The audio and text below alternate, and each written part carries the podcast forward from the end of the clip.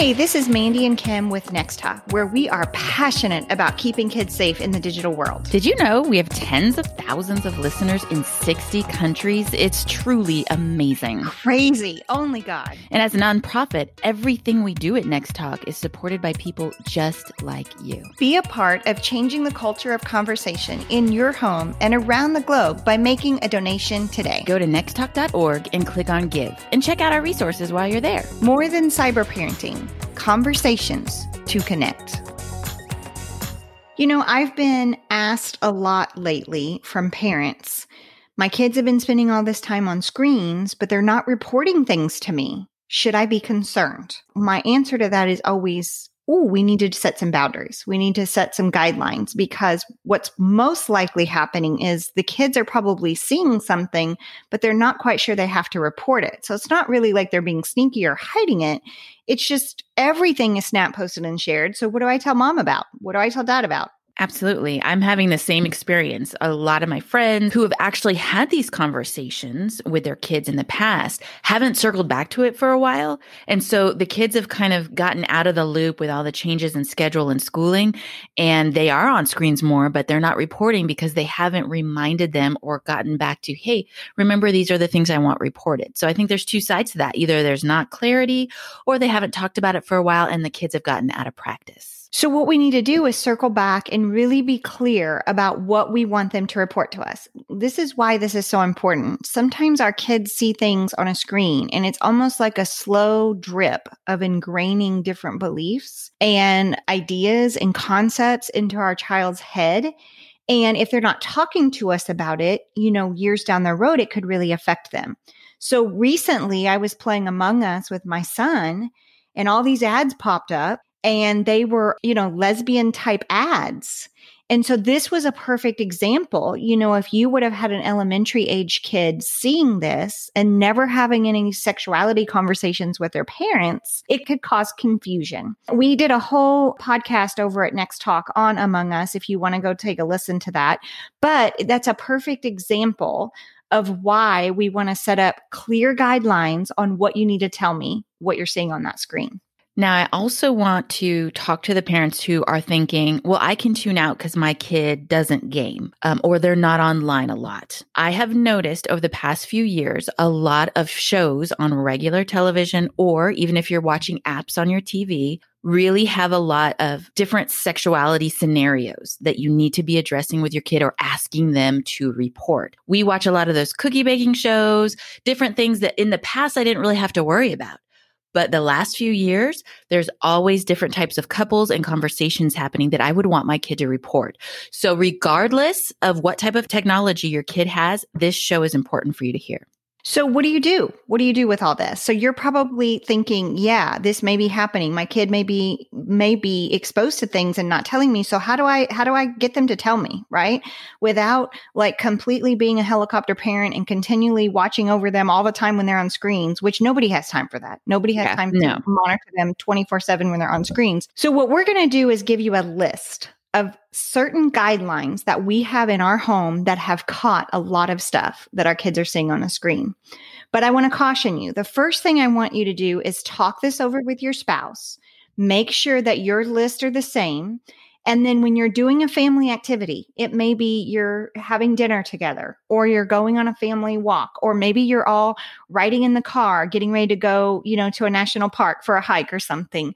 Sometimes something when you're all together and you're just doing something, so it's a little less awkward and then you need to start having conversations about, "Hey, you're on a screen a lot and you haven't been reporting a lot of things to me.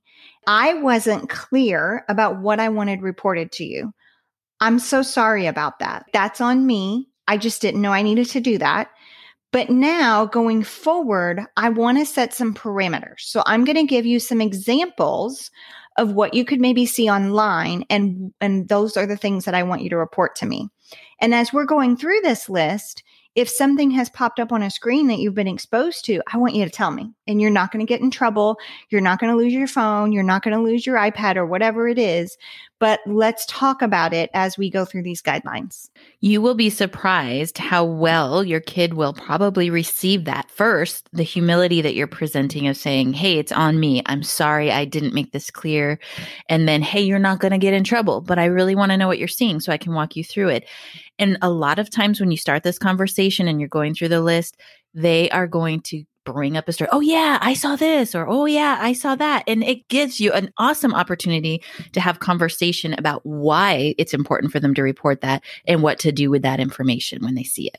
So, we're going to give you this list of things we use in our own home with our own kids, and we're going to give you examples of things that's caught.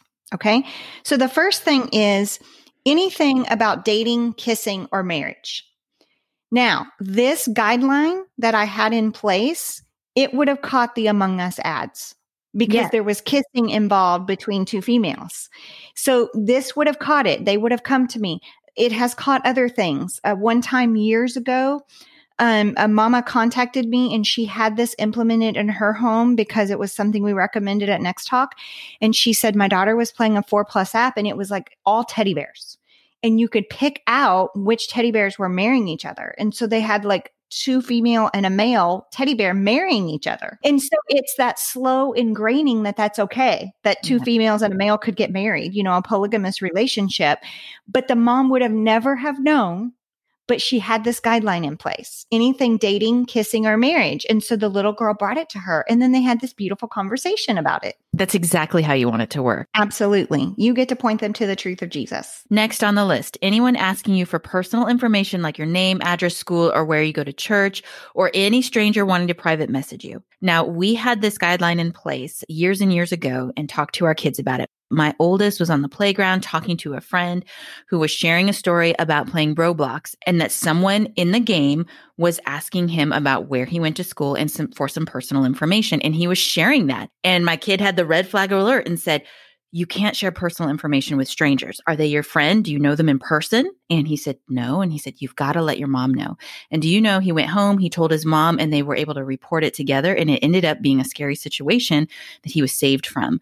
So if you can put that idea in your kid's head that they don't share anything private and they don't private message with strangers. I think that's a great story, Kim, because not only did it keep your kid safe, it kept another kid safe because your kid was empowered to step up and teach his friends when he's learning. And so th- see how this can, God can use all of this. God can use mm-hmm. the conversations in our home to keep our neighbor's kids safe. Number three, anyone in a bathing suit or less.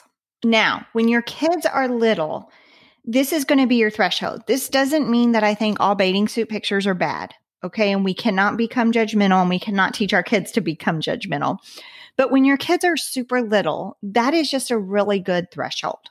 So one time my son was um, Googling some football scores and a picture popped up and it was a woman on a motorcycle and she had a thong on. Well, a bathing suit or less. my son was like, Mom, you know, and so it caught that. Now, I don't know if he would have told me before or not, but we had that guideline in place and we were clear about what we wanted him to tell us. And so he knew, and we were able to have a conversation about it. Now, as your kids get older, um, if any parents are listening and they have teenagers and they're like, oh my gosh, uh, Instagram teen, you're going to be reporting bathing suit pictures all day. As they get older, this tweaks a little bit and you explain to them what a sexualized bathing suit picture is versus just a normal bathing suit picture of like a group of kids hanging out by the pool. That's very different. And they're going to be able to discern what needs to be told to you. But when they're little, just bathing suit or less, because it just gets them in the habit of reporting things on screens that they see. Okay, moving on to number four report any word you don't know or any cuss word. And this is great to start when they're little because this can work for on the playground to online. So you tell your kid if there is a word you don't know or you've never heard or you have a question about, let me be your Google. You want them to come to you with those questions so you can give them the truth.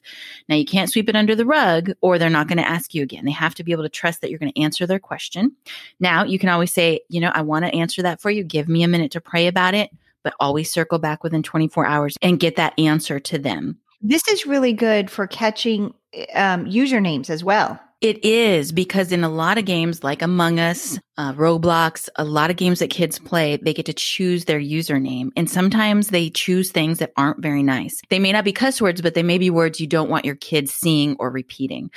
They also may be cussing in the chat or using bad language. So that's another way that it can catch those bad words. Yeah, if you've instilled in your kid any word you don't know, any cuss word, anything like that, don't Google that. Come home and ask me and we'll talk about it. Then you get to talk about maybe why your family doesn't use that word or why you're choosing not to use that word. And you get to explain it to them in age appropriate terms. We want to emphasize age appropriate. So one time my kindergartner, he asked me what the F word meant. Okay. So how I answered that, because that was a new word to him. And he literally said it at dinner. And I thought my husband was going to spit his chicken out. I mean, it was crazy the look on my husband's face. This is how we answered it. We said, one, it has two meanings. Um, the first meaning is get away from here. I don't like you, like you're worthless, kind of, you know. And mm-hmm. I was mm-hmm. kind of thinking about the middle finger, but I didn't even say that because he hadn't been exposed to that. And I said, that's one way. Um, and then the other way is something that I'm going to explain when you get older. And what I was thinking about that was it was the worldly way of saying sex. Right. Um, but we covered that three or four years later. But we use that basis. I said, we will get to that when you get a little bit older. I just don't want to scar you for life right now. Um, mm-hmm. I only want to give you what you need, but it's a word we don't use in our family. And so please don't use that word. And if you hear somebody at school using that word, please tell your teacher or let me know because it's not okay. So again, it's age appropriate. We're giving them the information, but we're not overexposing them when they're when we're explaining it to them. So number 5, any name calling or mean, threatening or bullying language. Yeah, this is important too. So one time my son was playing Fortnite and some kid was calling him stupid. And it sounds like something so simple, but getting him in the habit of telling me these things when they are so simple is really important because I don't want to fast forward to 10 years when he's a teenager and then he's actually being bullied and made fun of and he's not in the habit of confiding in me when things are hurting his feelings. So, you know, when this kid called him stupid, we reported it, we did, but I also said, How does that make you feel? And I'm so proud of you that you told me and it's okay if it hurt your feelings. Like that's all right to acknowledge that. But then let's also remember it's some kid or an adult behind a screen. We don't even know who they are. They may just be miserable and calling everybody stupid. And so let's not let that ruin, you know, r- ruin our attitude. Um, and so just those little conversations, but anything mean, threatening, bullying, um, we want to make sure that our kids aren't doing that to others, yep. but that also they are not being bullied or made fun of. So these are five guidelines that we use in our homes talk it over with your spouse and decide what's important, your family, your choice, but be on the same page before you talk to your kids. Like Mandy said earlier, do it during family activity together so it's more casual and comfortable. Hopefully, your kids will open up and tell you about some things when you give them these guidelines that they've already seen. So you can already start discussing. But a super big part of this is how you respond when they do start coming to you. If they come to you after you've asked them to look for these things and report it, and they do, and then you freak out and go into crazy parent mode, they're not going to tell you again. You have yeah. to remain calm. Yeah. And, you know, if we start screaming, taking the app away, you know, if it's something on Fortnite or something inappropriate and then they can't play it again because a username was really bad, you know, they did nothing wrong. You've already allowed them to play Fortnite. You've vetted out the violence. You're okay with it. And so one username is now going to cause them to lose it that they've been honest with you. So, you know, stay calm. Always start off with, thank you so much for telling me. I'm so proud of you. And as you're implementing these guidelines and you're telling them and you're being very specific, these are the things I want reported to you. They need to know that if they're not reporting these things to you and you find them, then they will lose screen time because that is it's a clear consequence. Right. Now I have apologized because I didn't give you these clear guidelines and things that I want reported to you, but now I am. So this is like a reset. We're doing a digital reset here. Now you know exactly what I want you to tell me about. So if you don't, you're going to lose screens or you're going to lose Xbox time or whatever you're going to take away from them because they need to get into the habit of reporting things to you. The younger you can implement this, the better it's going to be when they get a cell phone.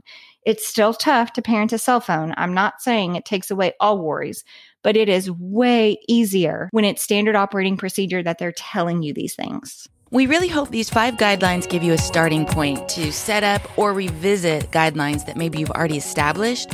As always, of course, it's your family, your choice.